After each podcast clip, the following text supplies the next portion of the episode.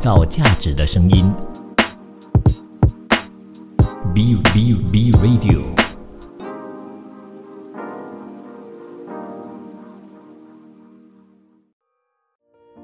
要了解女人的心思，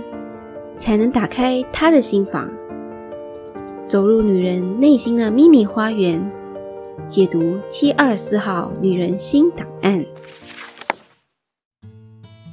B Radio 创造价值的声音，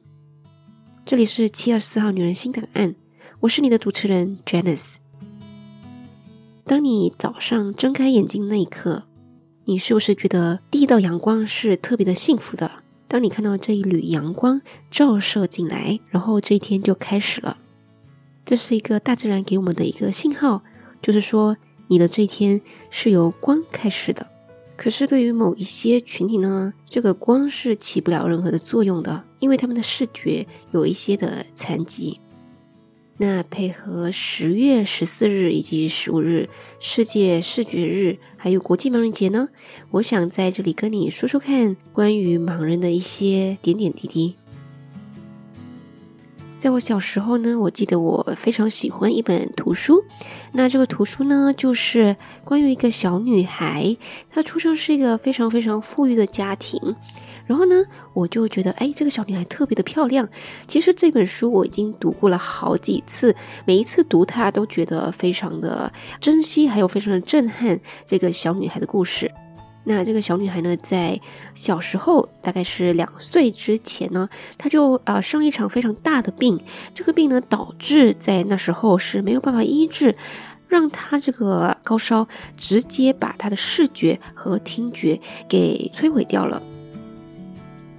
没错，我读的书就是海伦·凯勒，一个视觉以及听觉有障碍的一个女生。那每年的六月二十七日呢，他们就把这个这一天呢就称为海伦凯日日 （Helen Keller Day），因为这个是海伦凯勒的生日。她的一生是非常非常传奇的，以至于到现在我真的是非常难忘记那一本书所有的内容，还有她的图片。其中让我最印象深刻的是她怎么去学习、去说话以及去念书。这个故事呢，在我的生命中是非常重要的。其实我有一段时间已经忘记了，直到我在预备这个课题的时候，我突然哎又想起了这个故事，所以想要跟你分享一下里面的这个海伦·凯勒特别励志的故事。海伦·凯勒呢，他是在一八八零年六月二十七日，在阿拉巴马州的一个叫坦斯坎比亚的一个小城市出生了。那他的爸爸是一位编辑，母亲呢就是一个军官的女儿，所以呢，他们的家境真的是非常的富裕的。那他出生的时候其实是一个非常正常的孩子，但是就是在十九个月的时候，他就是有一个非常严重的病，让他失去了听觉还有视觉。那当然，在他的生长过程当中呢，他母亲也是非常的头疼的，因为妈妈第一次遇到了这样子的一个情况，可能他自己也手忙脚乱，所以在他两岁到六岁的时候，这段是一个空白的教育期。是转机来了，就是在六岁的时候，他的妈妈就是读了英国的啊美国记行书中谈到有关劳拉布里奇曼的内容呢。就是引起了他的关注，因为 Laura Bridgman 就是一个盲人，还有聋哑人，就是因为经过特殊教育呢，有了一个非常好的一个写作能力。那因为这样子呢，就是得到一个启发，所以他决定带着海伦去把这个病给治好。在这里说呢，身为妈妈这个角色是非常非常重要的。无论你的孩子是怎么样的一个情况呢，只要你有爱，你一定会找出对应的办法。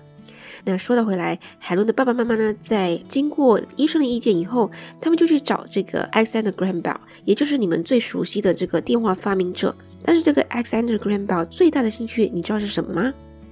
对了，就是教导这个聋哑的儿童。你不知道吧？因为他在年轻的时候就在波士顿教导这个聋哑人，他发明过这个可视语音的教学法。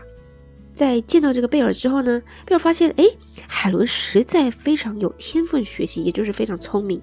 但是呢，海伦不但听不见，还是一位盲人啊。这样子的话呢，贝尔就没有办法了，因为他没有教导这个盲人的经验，所以他就最后推荐海伦的父母去这个伯金斯盲人学校去就读，而劳拉·魏奇曼也在这里的学校就读过一段时间。那在入学以后呢，这校长就特别安排这个安妮·沙利文来到教导海伦。从此以后呢，他们这两个人就非常非常有好的关系，维持了四十九年。可是，在一开始教导海伦的时候呢，安妮遇到了非常多的困难，包括就是海伦的脾气十分十分的坏。动不动就会发火，而且他吃饭的时候呢，我非常记得那个画面，就是说海伦用他的手就一把抓住那个意大利面放到嘴里面，非常的肮脏，非常的不卫生，也非常没有礼貌。那安妮看到这个情况，也非常理解海伦的这个痛苦的心情，因为她从小也是盲人，虽然后来经过治疗呢，安妮的眼睛终于可以见到光明，但是从小这个失明的经历呢，让安妮对海伦是十分有同情心的。我非常清楚，那个绘本他所画的那个海伦的小手指是非常漂亮的，粉红色的那个指尖，然后。安妮就把这个海伦的手指放到他的口腔当中，感受他在说话的时候舌头的一些变化。那慢慢的呢，海伦也会接受挑战，而学习的成绩也不断的在进步。那他的一生呢，一共出版了十二部的著作，然后发表了很多很多的文章。因为他在十一岁的时候就发表了作品，那在二十二岁的时候就出版了自传，就是我的生活故事。那这个自传出版以后呢，影响非常非常。大之后，他也出版了一些精神自传《我的信仰》，然后还有《照亮黑暗之光》等等的著作。他在书中表达了他对耶稣基督的信仰，就像是生命之光，照亮了他黑暗的世界。还有更可贵的是，他还发表了一系列宣扬社会主义的文章，就是在帮助盲人、聋哑人还有其他残障人士的时候，他发现生活在社会底层人更容易失明或者是失聪。因为呢，他们的贫困得不到好的营养以及健康的照顾，也没有钱去治病。因为他那勇敢以及坚强的事迹已经被拍成电影啊、电视、纪录片、戏剧等等的，他就是被称为二十世纪里面最受推崇的人之一。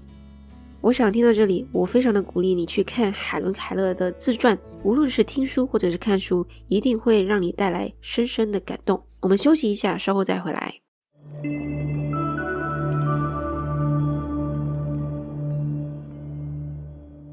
创造价值的声音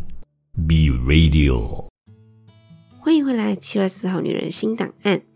我在第一段分享了海伦·凯勒的伟大事迹，我相信你听了以后也会备受感动。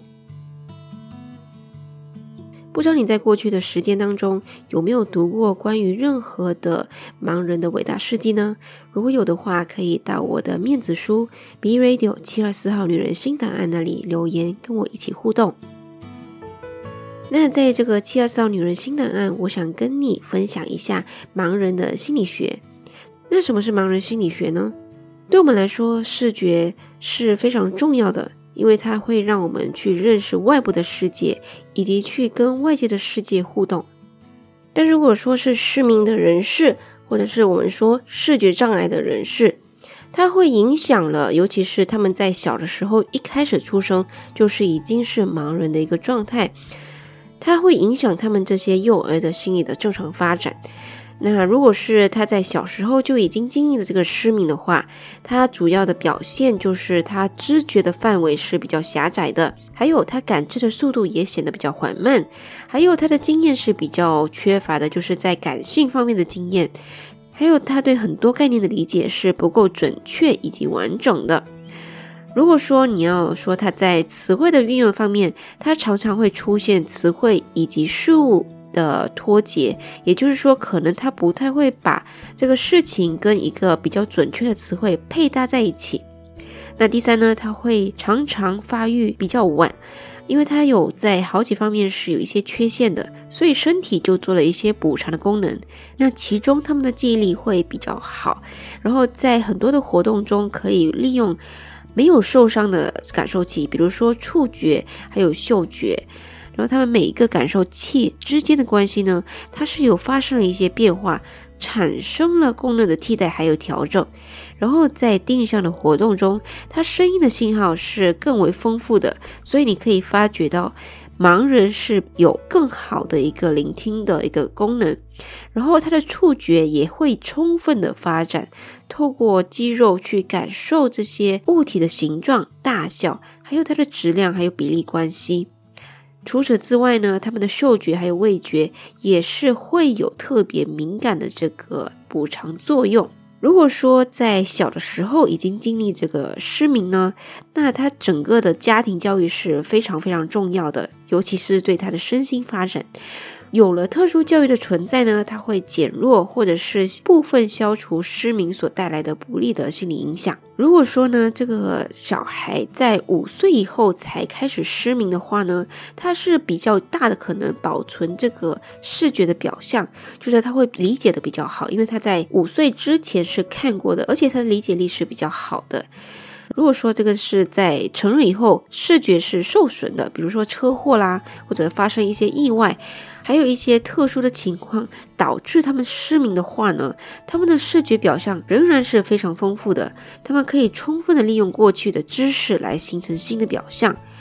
那如果说海伦凯勒又是怎么办呢？他的视觉以及听觉都有障碍。那他就是更需要的充分利用触觉、嗅觉还有味觉来认识他们的世界。所以现在是有一些盲人阅读器或者是盲人手语的发明，让他们可以帮助他们的语言还有思维有更进一步的发展。就如我刚刚所提起的，家庭教育是非常非常重要的。而海伦·凯勒的家庭是一个非常好的例子，因为呢，他的妈妈是不断的去学习如何去帮助他的孩子。他在学习的过程当中呢，就发现了这个金钥匙。那这个钥匙呢，就是改变了这个海伦·凯勒的命运。那如果我们想象成他的妈妈是没有去努力，而是去抱怨自己，或者是自责为什么他没有去照顾好这个自己的孩子的时候。那之后的故事，我们也不会听到海伦·凯勒这个名字了，他就会像是其他盲人小孩一样，默默无声、平平静静的度过一生。当我在读的时候，我突然有一个想法，就是说，诶，你会发现这个故事其实没有很多的提到他的父母，因为可能就是大家把注意力集中在海伦·凯勒的身上。其实我们在背后想一想。如果你是一位父母的话呢，你就会可以真实的体会到他的父母是非常非常的爱海伦凯勒，不仅仅是支持海伦凯勒去他所想要去的学校读书，而且在过程当中也是不断不断的去学习怎么去跟海伦凯勒去交流，或者是教导他。那我自己就是已经成为两名孩子的母亲，所以我可以非常的深刻感受到海伦·凯勒的父母是非常非常尊重以及非常爱海伦·凯勒，他们会愿意为了海伦·凯勒去报名最最优秀的学校，而且他们会不辞劳苦的去寻找让海伦·凯勒可以接受到非常好的一个教育。而在寻找过程当中呢，你会发现他们是极少抱怨，而且是从不放弃。也许就是因为这个精神，海伦·凯勒也感受到了父母的这个坚强的毅力，所以让他在之后的学习过程当中呢，也是有这个坚韧不拔的这个精神来继续他的学习之路。而他的启蒙老师安妮更是一名非常优秀的老师。而他用非常创意的方法，让海伦·凯勒去感受到他的舌头的一个变化，让海伦·凯勒的学习有一个非常大的一个进步。所以，可能就应验了那句话：“天下无难事，只怕有心人。只要你有心，那边一定会有路。”身为旁观者的我们，说起来这个故事是非常轻松和简单，但是对于当事人来说是非常非常困难的几十年，所以我们真的是不要去批评或者是论断我们身边的每一个人。在接下来的一段当中呢，我想跟你分享一个非常有趣而且是非常实用的一个。社会实验，也就是视障大学生呢，他们在大学的求学过程当中，容易形成哪一些的心理问题？我们休息一下，稍后再回来。创造价值的声音，B Radio。欢迎回到七月四号女人新档案。我们在前一段说过，海伦·凯勒是生在一八八零年的，那这时候你就会想。嗯，他生在那个时代，会不会是比较幸运的一群呢？因为那时候社会压力不太大，而且所要学习的事情也没有那么复杂，所以造就了这个时代英雄。我自己本身觉得不是这样的，因为在当时候，盲人受教育的机会是非常非常少的，也没有被政府去关注，所以呢，他们要学习这一方面的知识是异常的困难，简直比冬天还难。那反观现在，视觉障碍的学生能够受到更好的教育，以及政府也在这方面做出非常多的努力。那有一个以视觉障碍的大学生作为一个大学群体的一个研究呢，他们其实面临了好几个啊非常大的挑战，其中一个就是对于他们的社会竞争，他们是要跟普通健全的大学生一起去竞争的。除此之外呢，当然大学生是一个非常青春的一个群体，他们当然是有这个情感的困扰，还有人际方面等的问题。他们这一群视觉障碍的学生，他们因为自己本身也有这个视力的缺陷，他所需要承受的疾病，还有失去正常视力的极大痛苦和压力，就跟正常人相比之下呢，他们的生活会遇到更多、更复杂，还有更困难的问题。所以这些这些种种的原因和压力之下呢，他们很容易就会造成他们的心理产生了一些问题。那接下来我想跟你分享一下这些视觉障碍的大学生，他们普遍上会容易形成哪几方面的心理问题？第一，他们很容易就会有抑郁、孤独、偏执、冷漠，还有自卑。那其实有很多很多的研究都会认为，一个人在失明以后，他通常出现的这些情绪反应，都是以抑郁还有情绪不稳定等为首要的一个症状。那其中呢，抑郁是比较常见的。那在心理学的这个角度来看呢，人的性格的形成，一方面是有关系到他先天的遗传基因，那另外一方面就是我们所说的后天的啊这个影响有什么呢？也就是有这个环境以及教育的一个因素的影响。如果说他在家里面没有很好的一个环境，还有没有很好的早期的教育的话呢，对他的心理是造成一个非常大的一个负担和影响。那因为他的视觉是受限的，所以他所观察到的世界，还有人与人之间的交流是非常非常有限的，他们的方式和方法也是非常单一。其实大多数方面，他们都是局限于跟他们有一样视觉障碍的朋友之间的交流，那他们更多的时间就是自我的封闭。所以呢，他们内心常常会感受到非常非常的孤独，以及非常的寂寞。对于健全的人来说呢，我们如果要获取一些信息的话，我们就可以直接用看的方法，或者是用看加感受去接受这个整个的信息，比较完整的信息，然后加以分析以及判断。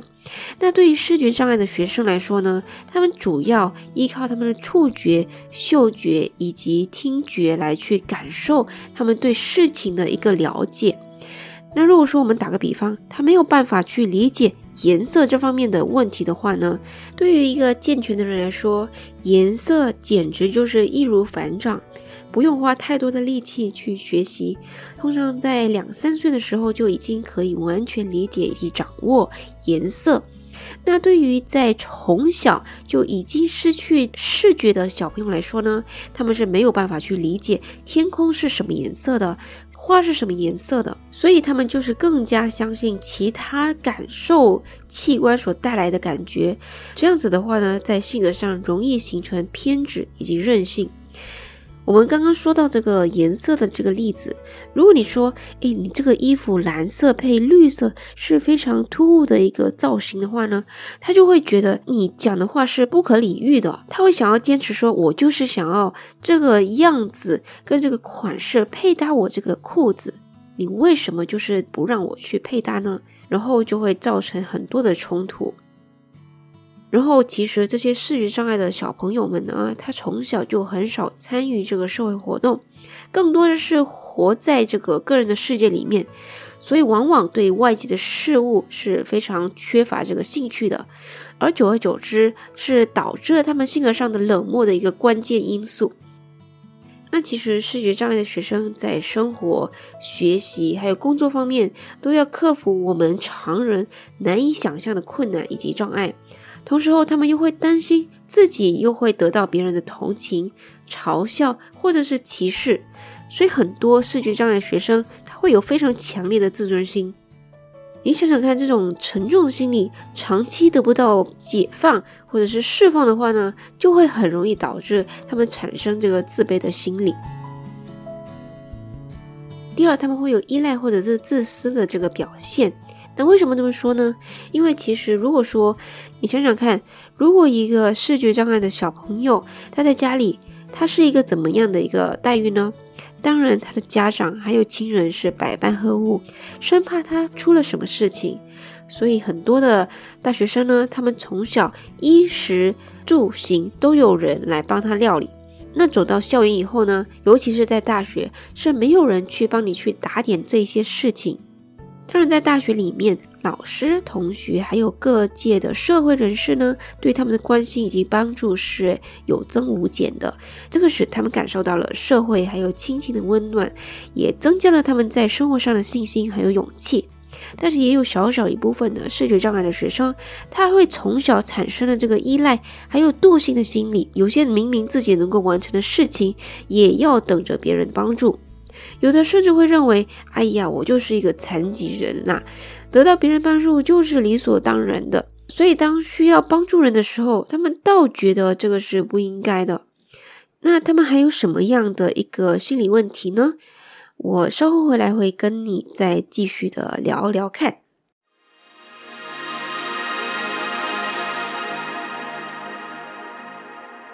创造价值的声音。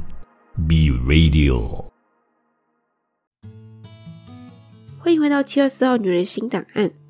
记得刚刚我说的，大学生可能会遇到一些心理的问题，比如说抑郁、孤独、偏执、冷漠以及自卑，还有呢，他们会产生一些依赖还有自私的一个性格。那第三，我想跟你分享的就是，他们也可能会有多疑、脆弱或者是情绪的不稳定。因为你知道，就是他们生理上有一些缺陷，也就是视觉的障碍，那影响了他们对事物的认识。特别就是我们人际关系交往的一个过程中，每一个眼神、每个动作所需要接受的一个信息，都是他们没有办法去感受到的。所以呢，这些视觉障碍的学生，他是特别关注别人对自己的态度还有评价，尤其是对他们的语气。或者是一个氛围的感受，同时他们又没有办法去多角度的去深层次加以辨别，所以经常会有一种猜测或者是多疑的心理状态表现出来。那有一部分的视觉障碍的学生呢，他的情绪波动是非常大的，有时候情绪非常的高涨，表现的十分兴奋；那情绪低落的时候呢，容易消沉发怒。那可能在成长过程当中呢。家人们对这种情绪的这种波动也是非常包容的，所以也是一个培养坏脾气的一个温床。那这个时候，我们就应该追溯到他们以前的这个早教的一个环境当中。那如果说他们在小时候，他们的情绪是能够被去教导的。去教导怎么去抒发，怎么去表达，怎么去缓解的话呢？他在长大之后遇到这些问题的时候，他也能够比较好的去调整自己的心理。那第四个就是他们容易有这个紧张以及焦虑。那随着年龄的增长呢，他们知识也是越来越丰富的。那对于正常的大学生来说呢，就业就是一个难题。对他们来说，更是一个大难题，因为他们所要面对的压力和竞争也就更大了。很多的企业都不愿意去聘请这个有视觉障碍的一个学生，尤其是在这个现代化的这个社会当中，必须用到很多的电子产品去工作的。还有另外一个就是他们的婚姻生活，还有社会交往等等的这个期盼。这会使他们变得非常的迫切，还有非常的焦虑。一方面呢，他们非常想要有一个好的未来、好的婚姻生活，还有好的人际关系。但是由于明白自己有一些的生理缺陷，又担心得不到社会的接纳还有认同，还有他们自己的才能还有抱负没有办法去展现出来，所以他们表现出比普通大学生有更加明显的一个紧张或者是焦虑的心态。而我们可以说，视觉障碍的大学生是焦虑症状高发人群，因为你想想看，只要你一天没有办法去看这个世界，你都会感觉到焦虑，何况是他们。那相对而言，如果说这个学生是半盲的，他的心理问题是比这个全盲学生是比较轻的，但是呢，他们的焦虑问题是非常严重，